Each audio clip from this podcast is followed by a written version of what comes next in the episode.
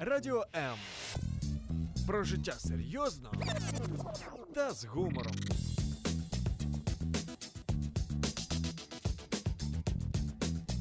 Радіо М.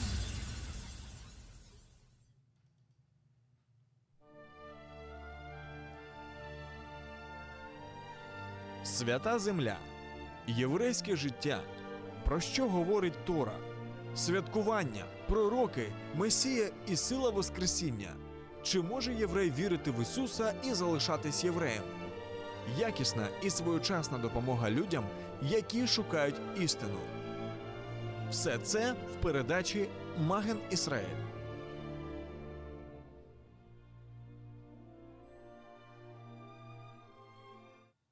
Шабат шалом из Одессы, Одесская студия «Радио М» и ваш ведущий Валентин Айтан.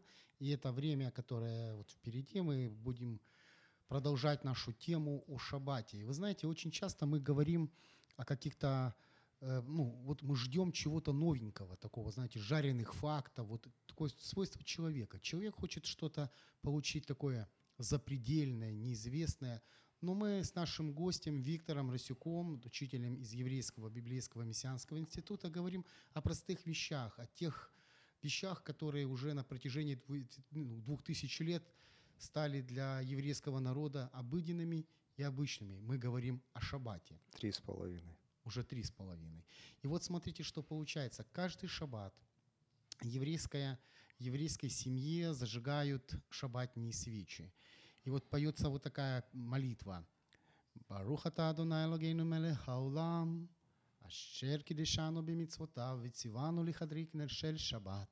Благословен Ты, Господь Бог, Царь Вселенной, давший нам заповедь зажигать шаббатные свечи. Зажигаются свечи, и вся семья собирается вокруг стола.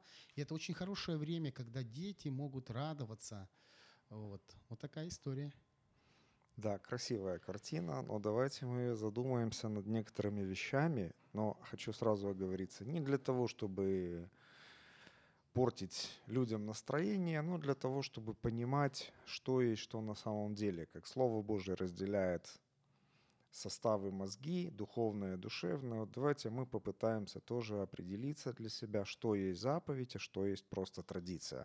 Потому что в этой молитве сказано, повелевший нам зажигать шаббатные свечи. Давший нам заповедь. Зажигать. Давший нам заповедь. Так. Тогда вот что, ну, заповедь, ну, а что, где, в чем, в чем где, тут проблема? Где эта заповедь? Ну, я не знаю, в Торе, где же еще она может быть? В Торе ее нет. То есть, подожди. Но если она есть, покажите мне, и я с вами соглашусь. Ага, то есть я понял. То есть у нас начинается процесс, процесс изучения, рассмотра определенных вещей. Процесс изучения Писаний на тему, что у нас по Писанию, а что у нас не по Писанию. Просто ну, нужно понимать, что человек так устроен, что ему необходимо, нужны какие-то традиции, ему нужны какие-то материальные проявления тех духовных истин, которыми он живет. Это нормально, это естественно. Если мы посмотрим, Ишуа позаботился о новозаветних верующих в том числе. Э, та, таинство водного погружения. Ну, то есть ну, мы знаем, что водное погружение было и до Ишуа. Оно было до, оно есть, оно и после. Но вопрос в том, что это некое материальное проявление каких-то духовных вещей. Вопрос, если человек не примет по какой-то причине водного погружения, но при всем при этом он будет искренне веровать. Ты имеешь в виду тот пример, когда Ишуа висел на кресте, Голгофском кресте, и он ну, говорит разбойнику. Ну, да, хотя, хотя бы этот пример. То есть, ну, просто чтобы понимать, что э, водное погружение есть, но оно не является решающим в вопросе спасения человеческой души. Э, причастие. Если человек покаялся и тут же умер, неужели же Господь из-за того, что человек не успел принять причастие, отвергнет его? Я не думаю. И это тоже есть некое таинство так. в материальном, в нашем вот мире, в котором мы живем, которое является выражением некоторых духовных истин. И мы сейчас не будем вдаваться в подробности, что именно стоит за таинством водного погружения, за таинством причастия. Это просто было как демонстрация идеи, что Бог позаботился о том, чтобы мы могли что-то пощупать, что-то увидеть, вот то, что как бы и связать это с тем, что происходит в мире, который недоступен нашему взору то есть ты имеешь и нашему в виду, восприятию. То есть ты сейчас имеешь в виду, что шаббат мы потрогать руками не можем. Шаббат мы потрогать руками не можем. И, ну, собственно, откуда мы знаем, вот, что сегодня шаббат? Вот, например, человек впал в кому, проснулся. Он может определить, шаббат или не шаббат? Ну, посмотреть на календарь. Ну, хотя... ну вот разве что. Календарь – это материальное тоже, прояв... это тоже... проявление да, того, в каком отрезке времени мы находимся. То есть нужно понимать, что Бог прекрасно понимает, что человек нуждается в материальном выражении определенных духовных вещей. Более того, само Писание говорит, что все, что можно знать о Боге, который невидим, можно узнать через рассматривание творений. Все творение говорит о Творце. То есть, ну, шаббат, вот опять же, вернемся к твоему примеру. Человек просыпается, и как он может узнать, что шаббат?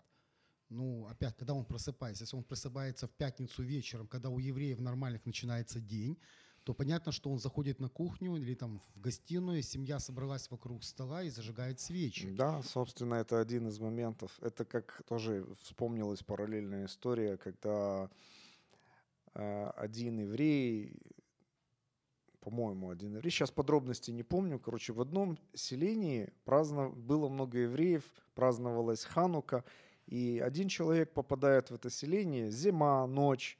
Вот как он может найти дом, где живут евреи? А, подожди, ты немножко этот. Это другая история. Это была история, реальная история, когда была операция то ли ковер-самолет, когда евреев вывозили из Марокко. А, да, да, и, вот вспомнил. И, и, и тогда они приплыли, вот этот боевой корабль израильский приплыл к берегу, и они должны были найти, эвакуировать дома евреев. евреев. Да, и как они в Хануку узнали, что это евреи? Да, там, где горел светильник на подоконнике, там были евреи. Причем интересно, что евреи, которые не хранили этой традиции, потому что это же традиция, а не заповедь. Да, это традиция. Они остались. Да. Ну, я думаю, а что те, они которые, не ой, те, которые хранили традицию, они выехали, а те, которые не хранили, они остались. Ну, то есть, э, да, действительно, вот то, что на земле сейчас шаббат, можно видеть, собственно, потому, что вот евреи этот момент как-то отмечают. То есть, э, ты подходишь к тому же моменту, что говорил Бен Ами, да? Известный еврейский сионистский деятель, что не шаббат хранил, не евреи, то есть, что не евреи хранили шаббат, но шаббат хранил евреев. Да, фраза известная, но если бы евреи не хранили шаббат, то шаббат не смог бы сохранить евреи. То есть все было взаимосвязано. Да, собственно говоря, мы уже, по-моему, говорили о том, что один из аспектов шаббата, одним, одно из того, чем он является, по Писанию, это знамение того, что этот народ находится в завете с Творцом. Да, это завет Бога с человеком, да, с Израилем. Это как Всевышний дал нам радугу, знаменующую о том, что завет, заключенный с Ноем и с его потомками, и со всей плотью, в которой есть дыхание жизни на земле, этот завет, существование, продолжение этого завета подтверждается наличием радуги. Ну да, что не будет больше потопа, что земля больше не будет, как во времена Ноя. Да, не водой, уже другой способ будет. Не, ну давай поговорим о шабате. Да, так вот, то, что кто-то празднует на этой земле шаббат, свидетельствует о том, что на этой земле есть народ, который находится в заветных отношениях с Творцом. Да. Можно так на это посмотреть. Мыс- мысль довольно глубокая. Да, и возвращаясь к вопросу, а где же он повелел зажигать свечи, собственно, нужно понимать, что заповеди такой нет, и это традиция. Так же, как традиция «две халы».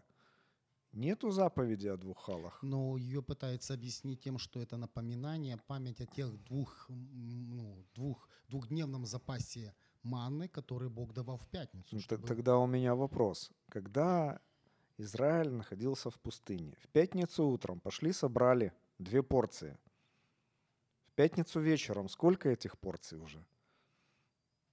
Одна. Одна. Но хал почему-то на столе две. Ну да.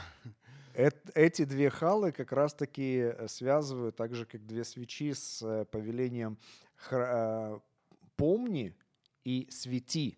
То есть «кадашим» и «захар». «Захар» и... Э, «Кадашим», «свети», да, «освещай». То есть необходимо всегда помнить о том, что Бог сотворил, что Бог сотворил этот мир и нас в том числе. И он все это сделал в течение шести дней, седьмой день отделил и покоился. Вот именно он отделил, то есть осветил этот день. Потому что кадош буквально отделять, угу. отделяет. То есть когда мы говорим о святости, мы говорим об отделении чего-то от чего-то.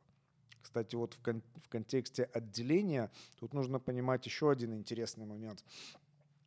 Отделение может быть э, разным.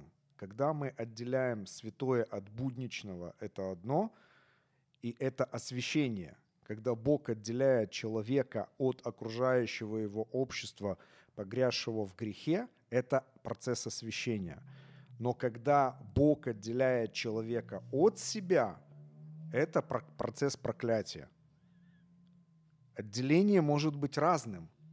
И то, есть, то подожди, и другое подожди. производит Бог. Ты, ты понимаешь, ты сейчас меня просто ставишь в какое-то такое, ну, знаешь, такое пограничное состояние. То есть мы говорим об одном, и тут же происходит совсем другое. То есть если человек отделяет себя для Бога, это освящение. Да. А если отделяет себя от Бога, тогда это проклятие. Это проклятие. То есть, получается, одно и то же действие может привести как к проклятию. Да, вопрос и... мотивации, вопрос направления этого действия. То есть ты имеешь как это место Писания, что жизнь и смерть даю тебе сегодня, да, да. но прошу Вы... тебя, выбери жизнь. Да. Слушай, интересно. Потому что, знаешь, очень часто шаббат воспринимается как какой-то, знаешь, такой, ну, не знаю, такой номинальный праздник, знаешь, вот что-то в таком плане. И люди иногда не видят за традицией, не видят глубины вот этого, именно того, что действительно нужно видеть. Угу. То есть Бога, который сотворил. Потому что на самом деле ведь мы понимаем, что этот праздник свидетельство того, что есть реальный Бог. Что есть Творец, Бог. Есть творение, и мы почитаем его как своего Творца. Творение. Мы находимся с ним в, отнош... в определенных взаимных, ну, взаимоотношениях, заветных, договорных. Есть, у нас уже третья передача, мы уже завершаем этот цикл бесед о шаббате. Мы тогда, помнишь, говорили с тобой, что шаббат – это время встречи, это как отношения, вот как невеста идет навстречу к жениху, угу. вот как жених стремится куда-то к своей невесте. Вот это шаббат – это время, когда человек встречается с Богом. Творец, да. Творение встречается с Творцом. Да, свидание. Свидание. То есть шаббат — это свидание. Ну, знаешь, это более мне нравится, чем вот это, знаешь, вот должно быть, там, почему это, а это так надо. То есть я иду, вот когда я встречу, ну, как бы, знаешь, вот когда есть жена, вот ты идешь, вот, вот ты стремишься всей душой домой, в семью, чтобы встретиться, чтобы быть вместе. Так же самое и человек. Когда он знает Бога, когда он ищет с ним встречи, когда он имеет вот, этот, вот это хорошее время. Время встречи Творца и творения. Творение и Творца. Это очень хорошая мысль. Да, пауза? да, да, совершенно верно. У, у нас и... такая пауза, знаешь, вот как этот говорит там, храни и помни, знаешь, вот я что вижу, что очень часто верующие, вообще люди, знаешь, они имеют такую проблему, я называю это духовной амнезией. Мы очень часто забываем какие-то вещи, знаешь, такие, ну, которые естественные. И мы начинаем жить какими-то другими второстепенными вещами, знаешь. И шаббат, он, мне кажется, возвращает нас вот на этот правильный момент остановиться. Просто остановиться. Иногда надо постоять, помолчать, послушать просто. И тогда ты начинаешь видеть совсем по-другому то, что ты уже привык. Потому что мы уже имеем все ответы, мы знаем, как все должно быть, мы уже готовы давать всем другим советы. Но Бог говорит, подожди, не спеши, храни и помни. Храни. Храни то, что я тебе уже дал. То есть у нас уже дано много чего, но очень часто мы этого не ценим. Знаешь, вот, вот я уже как-то делился с тобой, по-моему, этой мыслью. восьмое марта, да, это день мужского этого, амнезии. Мужчины вспоминают, что у них женщины есть, оказывается. То есть в течение года их не существует, mm-hmm. а восьмого марта не раз и вспомнили. Так же самое иногда шаббат. Всю неделю делаю, что хочу, но потом раз, о, шаббат, надо вспомнить, Бог у меня есть. Не, ну, тут тоже насчет «что хочу». Э, я вспоминая, как одна студентка мне задала вопрос. Я тогда очень серьезно подвис, задумался, потому что ну, вопрос был такой нестандартный. Что если человек всю неделю бездельничает, ничего не делает, валяется на диване, там гуляет, ну, как бы, вот именно, что бездельничает, может ли он войти в шаббат? Я задумался, почему? Потому что, как бы, формулировка-то заповеди. Мы, когда говорим о шаббате, мы же всегда говорим о том, что шаббат – это время покоя, и все. Но мы забываем, что начало этой заповеди звучит, ну, то есть это как бы мы, ну, просто вырывая из контекста, говорим об отдыхе. Но на самом деле заповедь-то говорит «шесть дней работай». Заповедь о шаббате начинается с этих слов.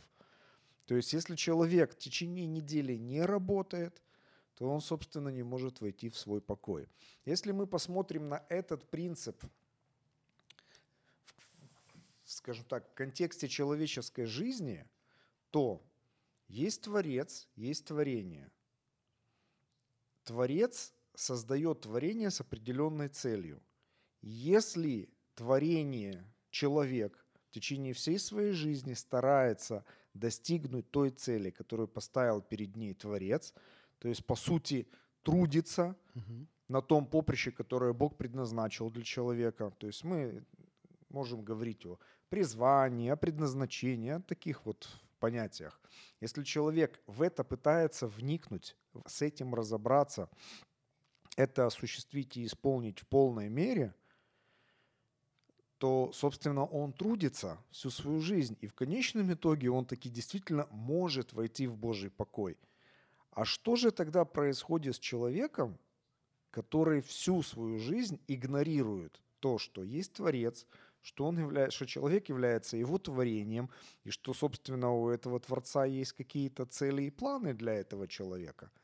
А человеку все равно, он живет своей жизнью, и, по сути, он бездельничает все шесть дней, всю свою жизнь.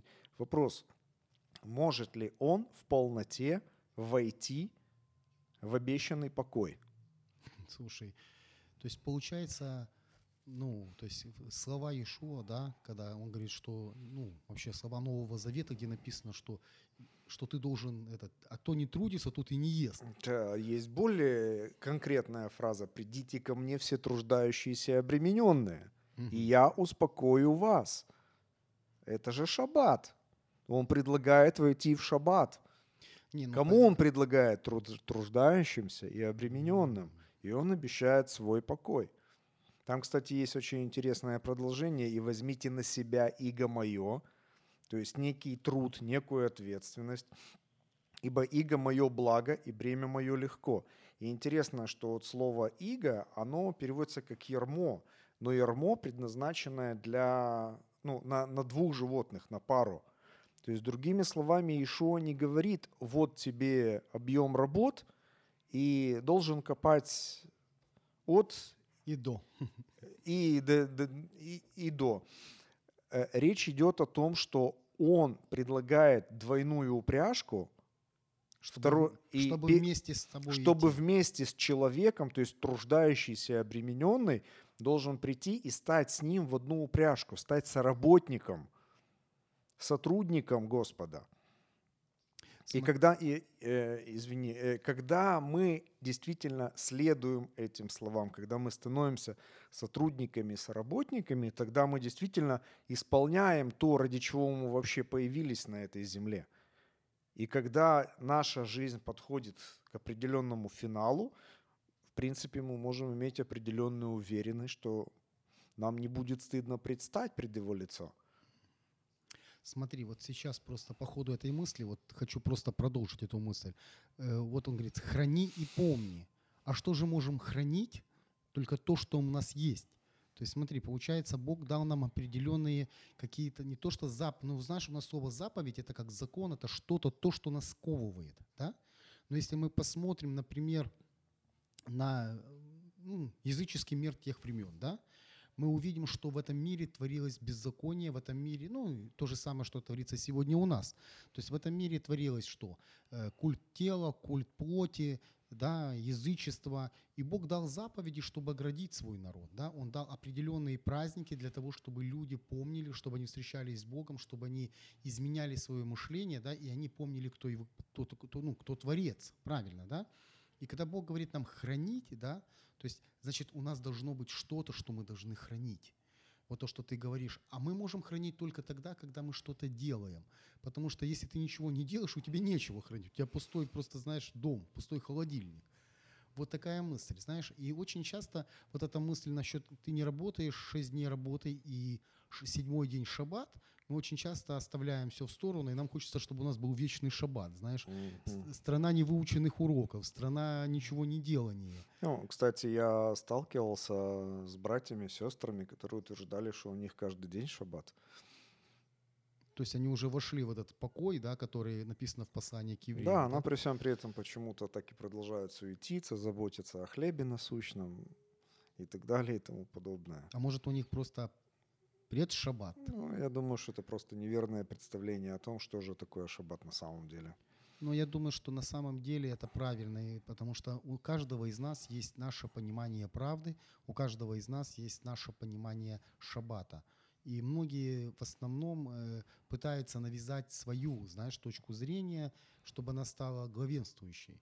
Но если мы посмотрим в Писании, то что там написано? Что помнишь, да, что если ты празднуешь, для Господа для празднуешь. Господа, а если не празднуешь, для, для Господа. Господа не празднуешь. Не празднуешь. Но главное, чтобы ты это делал для Господа. И самое главное, чтобы ты никого не осуждал. Да.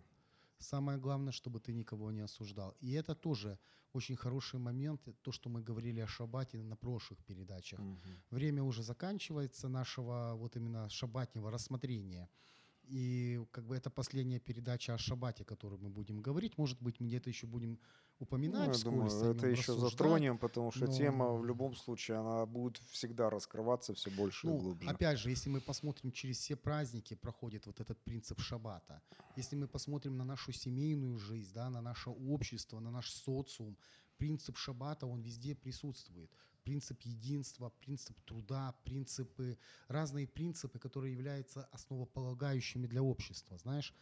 И, к сожалению, иногда вот эта второстепенная традиция, знаешь, там, зажег ты две свечи или одну свечи, там, или там хала, она будет э, с завитушками или без завитушек, и служит причиной разделения. Разделение между того, чтобы объединяться вокруг Бога, объединяться вокруг того, чти, да, храни и освещай. Ну. Я вспомнил одну мысль, поскольку, поскольку у нас передача «Серьезная с юмором». Э, недавно, размышляя над фразой «шаббат шалом», как бы переводы этих слов «шаббат» — это покой, «шалом» — это мир. Мне сразу же пришла на ум русская фраза «упокойся с миром». Еще раз. Еще Шаббат раз. Шалом, упокойся с миром. Такой нетрадиционный перевод этой фразы. Звучит для русского уха несколько печально. То есть покойся с миром. Но на самом деле, если мы вдумаемся в это, то, наверное, Господь ожидает того, что вот мы действительно для этого мира перестаем существовать. То есть, что, ведь что значит, вот мы говорили о том, что храни, да, а свети, отделяй. Что это значит? Я когда-то вот э, попал в такую интересную ситуацию. Я еще был новообращенным. И вот у моего одноклассника день рождения, а я уже периодически наведывался к нему, говорил о Боге. И там уже пошла про меня молва, что я крышей поехал, что там сам в Бога уверовал, там, в веру ударился. Ну, то есть ко мне уже было такое Ой, ты знаешь, отношение. Хочу на секундочку остановить. Вспомнил, у Щедрина, да, у Салтыкова-Щедрина есть рассказ о том, как один мужчина прочитал всю Библию и сошел с ума. И в чем же его выражалось ну, сумасшествие? В том, что он перестал пить, как всю, вся деревня. Угу. Э, так вот, собственно, история практически аналогичная. Я вспомнил в один день, что у него день рождения, у этого моего одноклассника. Я пришел, я знал, что у него соберутся вечером. Застолье будет, и будут, естественно, отмечать, как положено. Значит, или как налито. А я не хотел участвовать в этом, поэтому я решил, что я зайду, поздравлю и уйду. Я зашел, а он в это время находился на кухне, но в зеркало он увидел меня и говорит своей жене: «О, святоша пришел». Мне поначалу стало так обидно, я эту обиду проглотил, его поздравил, они пригласили меня за стол и сказал: «Нет, спасибо, не хочу, у меня другие более важные дела», просто зашел поздравить. Выхожу и к Богу, Господи, говорю: «За что ж он так?» Он говорит: «А в чем он не прав? Ты свят, ты святоша». И он напомнил мне вот это место про Еноха. Написано: «Ходил Бог пред Енохом, Бог забрал Еноха, и не стало Еноха». То есть ходил Енох перед Богом? Да, ходи, ходил Енох перед Богом, и Бог забрал Еноха, и не стало Еноха. И я провел вот эту вот параллель и понял, что святость — это когда мы перестаем существовать для этого мира, как собутыльники, как подельники. Мы перестаем участвовать в грехе этого мира. И это святость. Так вот, отделение шаббата, освящение шаббата — это, это как бы двоякий процесс.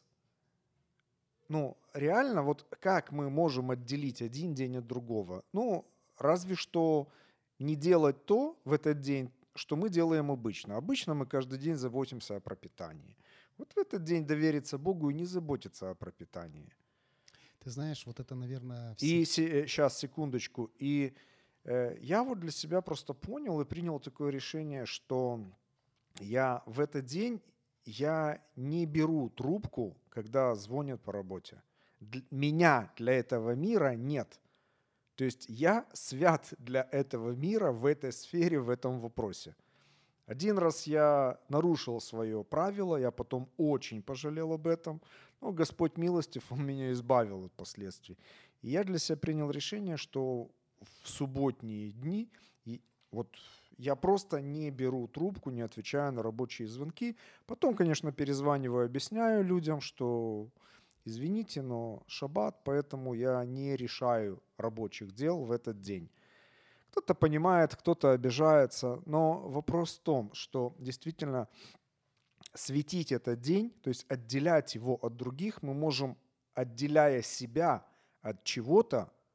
То есть это наша, наша прерогатива, это мы должны делать. Да, ну это заповедь. Вот это Не, заповедь. Ну, понимаешь, мы привыкли... Помни, что... помни и отделяй. То есть тут нужно понимать, что если мы будем только помнить, но не отделять, или мы будем половина. только отделять, но не помня, что мы вообще делаем. Собственно говоря, традиция, которая не предполагает отношений с Богом в шаббат, угу. это отделять, но не помнить. А что, собственно, происходит? Ну, происходит то, что очень часто люди уходят в легализм. Люди уходят в какое-то оправдание, не пытаются оправдать свои какие-то поступки, знаешь, определенно. Это традиция. Почему так делают? А это делала моя бабушка, а это делал мой дедушка. А вот это делал, сказали мудрецы делать так, знаешь. А ты смотришь на его жизнь, а его жизнь не говорит о том, что он хранит и помнит. Ты видишь, что у человека просто вот эта амнезия, знаешь, проявляется периодически. Смотришь на свою жизнь, и ты понимаешь, что у тебя тоже такая проблема. И ты начинаешь понимать, что, помнишь, как написано, что исследуйте себя, да, верили вы. Угу. Потому что очень часто мы привыкли, вот Ишуа говорит, возьмите на себя мое ярмо, оно легко. А вы что делаете? Вы пытаетесь надеть на людей свои ярмо, которые тяжелые. И вот с шаббатом происходит, мне кажется, такая же самая проблема. Очень часто в нашем еврейском мессианском движении, да, в нашем движении евреев, которые верят в Христа, и неевреев, которые присоединяются к ним, очень часто вот эта традиция, знаешь, она становится доминирующей.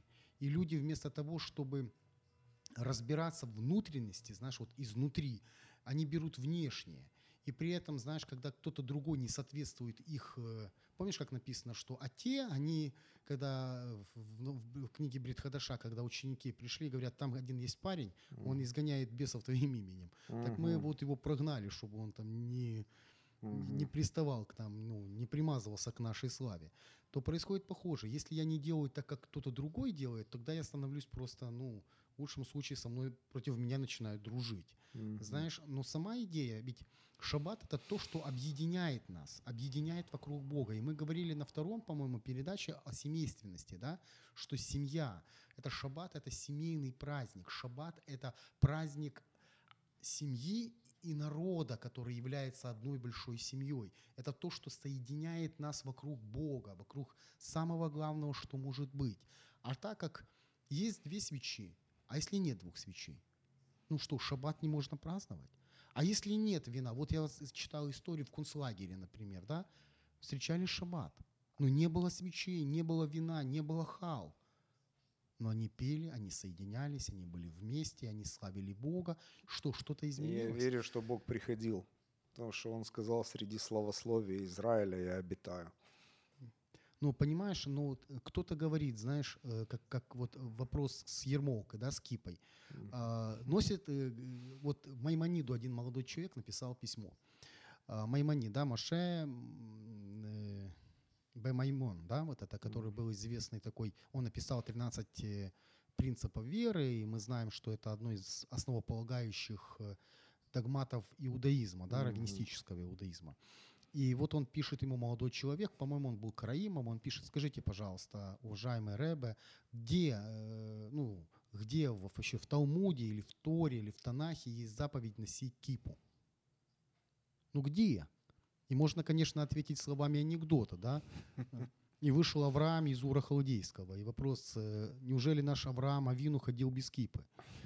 Но Маймонид пишет на полном серьезе, уважаемый друг, уважаемый брат, что, вы знаете, нигде нету.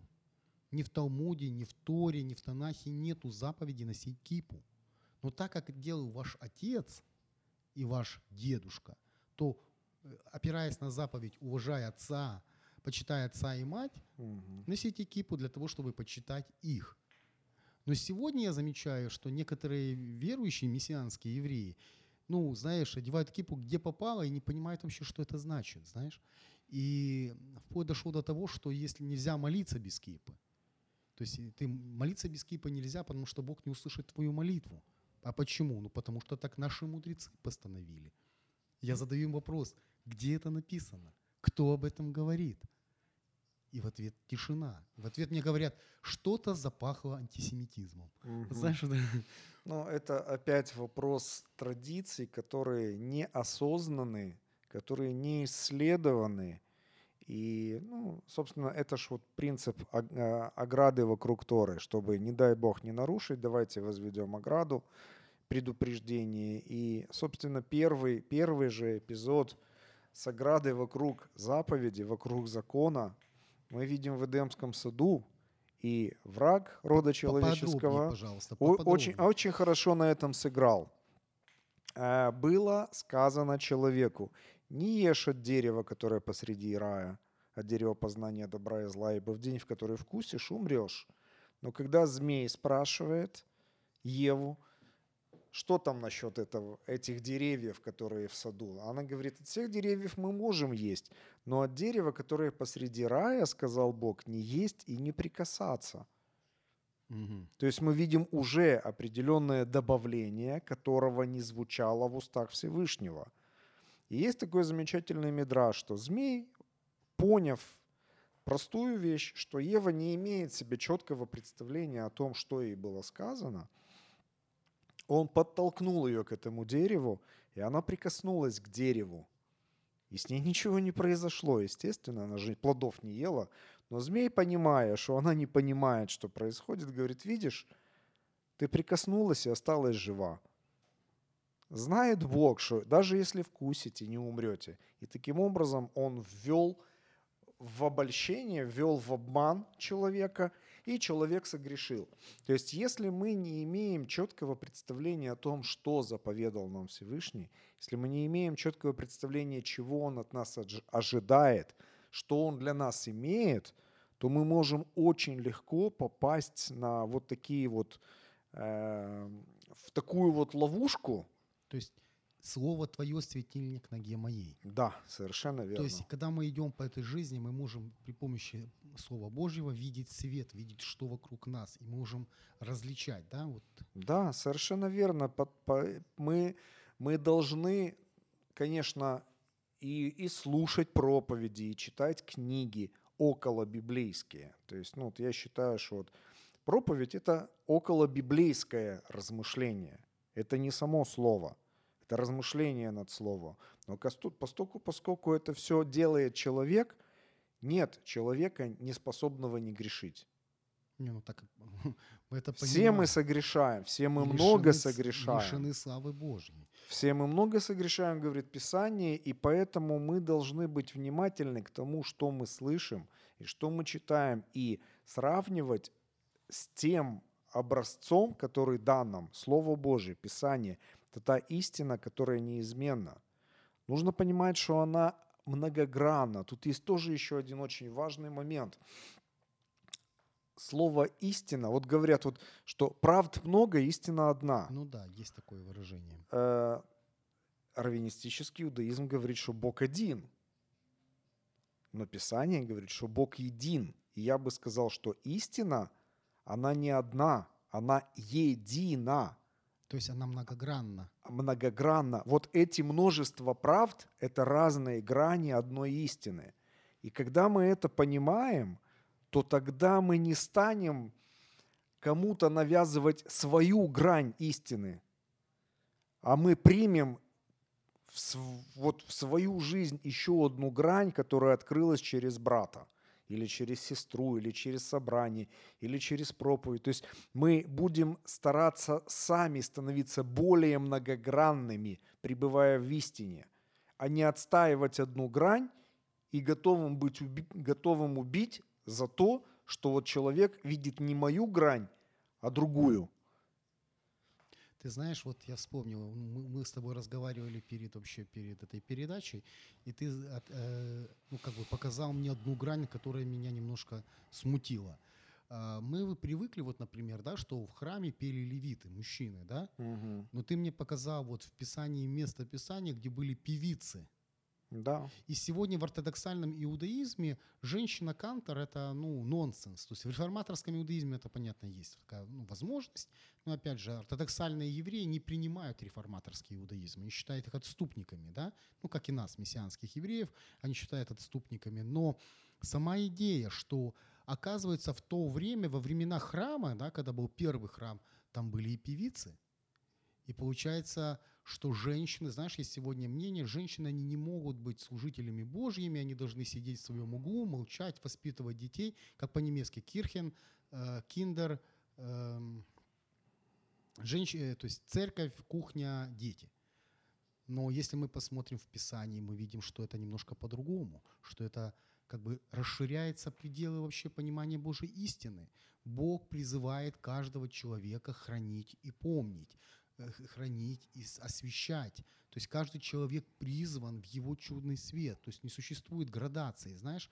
А мы как-то стараемся, вот, знаешь, как, раз, раз, как это называется, создать секторы какие-то, знаешь, вот это мое, это моё. Это как, как белый свет расщепляется на, на спектры. Вот, собственно говоря, и Слово Божие говорит, Господь даст слово провозвестниц великое множество. И каждая провозвестница имеет свой спектр, свой цвет.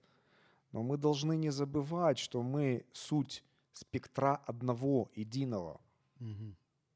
Если мы это забываем, то мы впадаем в крайность, которая ведет к погибели, реально, к самоотделению и к погибели. То есть, когда мы отделяем себя от общества Божьего, мы отделяем себя от Бога, потому что Он един со своим народом. Да. Нужно понимать, что у него отношения, кстати, с народом, завет с народом. Да, мы можем увидеть в Писании личностные заветы. Завет с Давидом. Это завет с личностью. Но Синайский договор, новый договор. Вот заключу новый завет с домом Израиля и домом Иуды. Это завет, это завет с народом. И если мы хотим быть в завете с Богом, то мы должны быть частью народа. А если мы себя отделяем от народа, то как мы можем остаться в завете, не будучи частью народа?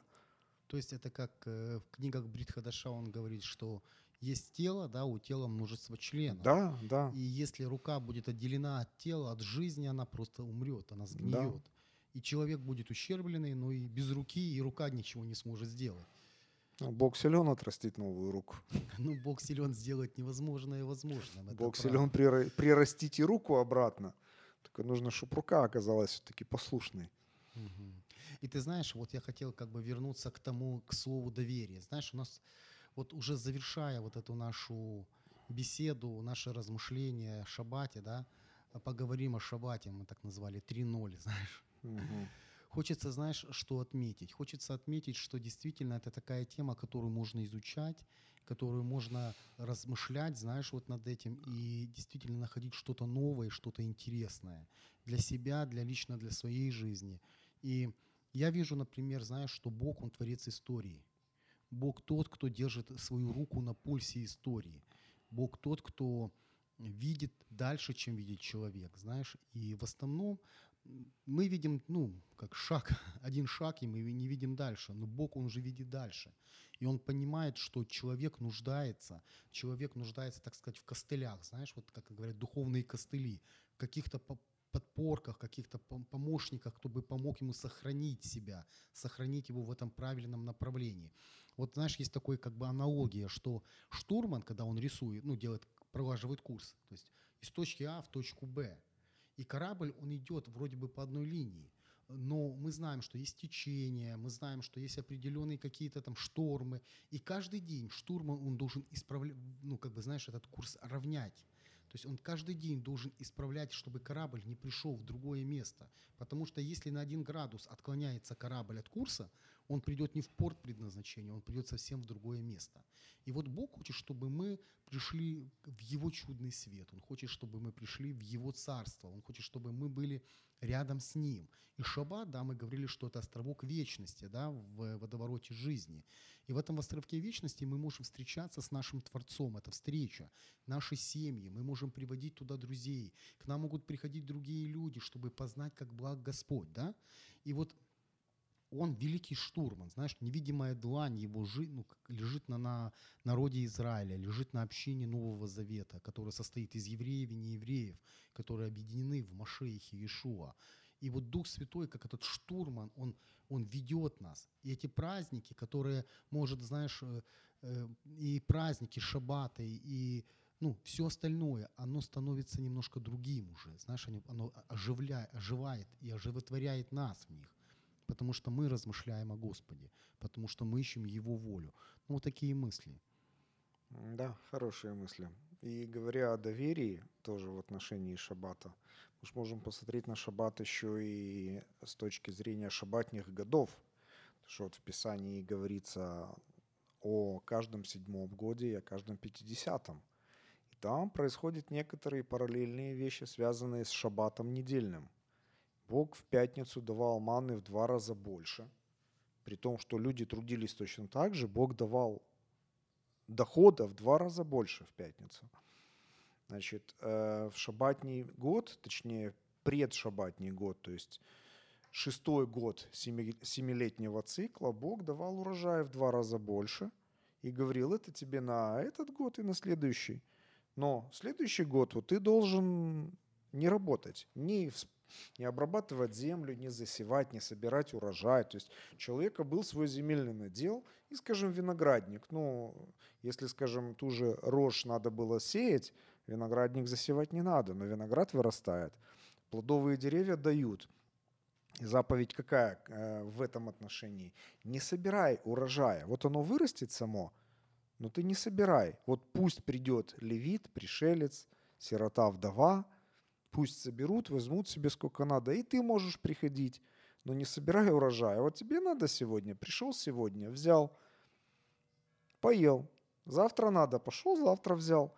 Ну, то есть э, тут, если мы посмотрим современными глазами на эту заповедь, то это ужасно экономически нецелесообразно. Ну, конечно, слушай. Вот у меня есть бизнес, к примеру, и я шесть лет работаю, работаю, работаю, работаю. В седьмой год, ой, в шестой год раз такой прорыв. Я получаю при тех же усилиях заказов в два раза больше, в два раза эффективнее мой труд. Я зарабатываю в два раза больше. И Господь говорит, это я тебе даю для того, чтобы ты в следующий год остановился и занялся какими-то другими, другими вопросами. Ну, не будем конкретизировать, но вот посвятил этот год мне. Угу. И я сижу и думаю, это целый год не работать. Это же все клиенты уйдут. Все, всех клиентов потеряю. Я скажу больше, сейчас вот многие люди, они не хотят, верующие люди, они боятся взять выходной, потому что говорят, я не буду на рабочем месте, я потеряю клиентов. Где доверие Богу? Так мало того, это семилетний цикл, да, один год не работать, а когда идет... Э, седьмой семилетний цикл, а потом год ювель или юбилейный год, это получается сорок девятый и пятидесятый годы. Два года не работать. Кто может сегодня себе позволить остановиться и два года не работать, посвятить его Господу? Ну как тебе сказать? Тут, честно. Вера ваша велика. Знаешь, я вспоминаю Джорджа Мюллера. Это был известный богослов, известный христианский деятель середины девятнадцатого, восемнадцатого, девятнадцатого века. И у него был детский приют, знаешь, вот в то время, помните, Чарльз Диккенс, вот эта угу. вся история Великобритании. И у него было три или четыре детских приюта, и там было более... трех-четырех тысяч детей, да? Ну, то есть один приют, по-моему, четыреста детей там было. То есть четыре приюта по четыре тысячи шестьсот. И вот ты представь, что он говорил так, я не буду брать деньги у неверующих, я не буду просить денег у неверующих, я буду надеяться на Господа. И вот э, современники, да, они пишут, что не было такого дня, чтобы Бог не позаботился об этих сиротах, об этих людях, знаешь? Потому что он стоял вот на таких принципах. Я вот недавно читал его автобиографию, его дневник, и вот он пишет, утром у меня в кармане, ну скажем, пять гривен, а у меня тысяча шестьсот детей, которые нуждаются в еде. Денег нет. В обед приезжает какой-то непонятный человек и привозит мне десять тысяч гривен и говорит, это для твоих детей. И знаешь, я сел и подумал, вот действительно, какая должна быть у человека вера, что Бог совершал вот такие невозможные вещи. Понимаешь? То есть он же не для себя хотел обогатиться для себя, чтобы мне эти деньги, ну знаешь, вот я сижу, у меня нет денег, Бог, ну дай мне эти деньги, я себе хочу смартфон купить новый. У меня дети голодные. И Бог верен своему слову. И шаббат, я думаю, это хорошее время, когда мы видим доверие Божье. Да? Мы храним и мы светим, освещаем. Да? Храни и помни, Захар Кадушим. И освещай. То есть и это все от нас. А Бог верен обещавший. Знаешь, мы делаем наше дело, а Бог делает свое дело. Знаешь, Бог. Мы всегда забываем, что Бог стоит во главе всего. И, конечно, мир вокруг нас в это не верит. Может, даже вы, уважаемые радиослушатели, слушаете нас и говорите, о чем они говорят. Не, ну, я, я, Но мог... я хочу сказать, знаешь что? Я хочу сказать, что все равно, даже если мы не согласны с этим, Бог не изменяется. Он вот как был верным, он так верным и остается. Амен. Я могу вот лично за себя сказать, чтобы не думали люди, что мы тут просто гоняем воздух словесно. Я когда для себя понял о том, что шаббат — это доверие Богу, я уже жил в Одессе, а до этого я жил в Кишиневе, и будучи членом церкви, слова веры, я, ну, как бы из Писания я увидел, что шаббат — это заповедь, что оно, в принципе, ну, хорошо для меня. Я стремился исполнять. Я шел к своим, началь... к своим начальникам и просил, давайте я не буду работать в субботу. Они, ну, а как, а если вот клиенты приходят в пятницу вечером, и заказ надо делать... Бог мне дал мудрость. Я говорю, ну послушайте, обычно, когда клиент приходит в пятницу вечером, ему нужно на понедельник на утро. Так какая вам разница, когда я сделаю это, в субботу или в воскресенье? Я могу выходить в воскресенье после служения, потратить на это свое время для того, чтобы в понедельник клиент получил, что надо, но в субботу я буду свободен. Они говорят, ну смотри, как бы мы идем тебе навстречу, но если вдруг понадобится, то ты будешь работать в субботу. Я говорю, хорошо. За год ни разу не понадобилось. Но при всем при этом за год я всего два раза выходил в воскресенье, после обеда, после служения в церкви. И я тогда для себя принял решение, что я буду светить шаббат. Пришел, мом... да, пришел момент, пришел момент в моей жизни, когда Бог обратился ко мне и сказал, что надо ехать учиться в Одессу. И что вы думаете, я уехал на два года. Я на два года оставил свою постоянную работу, своих родителей, своих друзей, свою церковь и уехал в город, в котором я никого не знал, меня никто не знал. И я же как-то выжил, по полдня учился, а дальше уже перебивался какими-то временными заработками. Были, были недели, когда я выживал на двадцать гривен в неделю. Работы никакой не было. Иду по улице, смотрю, двадцать гривен валяется. Поднял, пошел тут же, купил себе какой-то крупы, чая, чтобы был какой-то минимум. И я скажу, я для себя понимаю, что когда мы принимаем решение следовать за Господом, мы показываем, что для нас на самом деле ценнее. Если я не могу остановиться на один день в своей работе, для меня ценнее мои клиенты. И моя работа. И моя работа. Если я действительно доверяю Богу, то Бог поругаем не бывает. Хорошо. То Давай. есть это, это просто ну, показывает, что это не просто слова, что я лично прошел в своей жизни вот эти, эти вот этапы, и я могу засвидетельствовать, что Слово Божие истина, что оно верно, что оно живо и действенно, и Бог никогда не остается в стороне. И на этой такой хорошей ноте мы будем завершать нашу программу. И вы знаете, я буду как бы закидывать вперед еще темы, и мы поговорим в будущих передачах. Ну, например, зажигал ли раби Иешуа со своими учениками Ханукию или не зажигал? Или да, поговор... Ханука же скоро. Да, или поговорим о двух э, заветах, да, потому что и Сионы, да, и Сиона... О двух Торах. О двух Торах, да. Что, от, какая же Тора приходит с Сиона? Не с Синая, а с Сиона.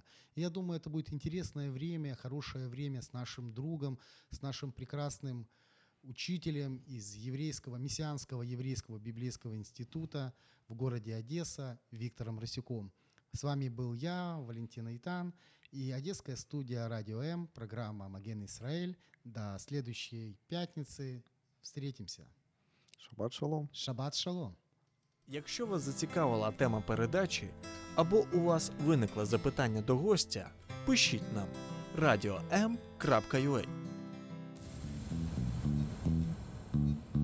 а. Радіо М.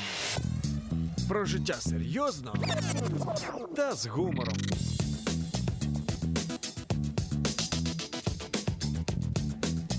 Радіо М.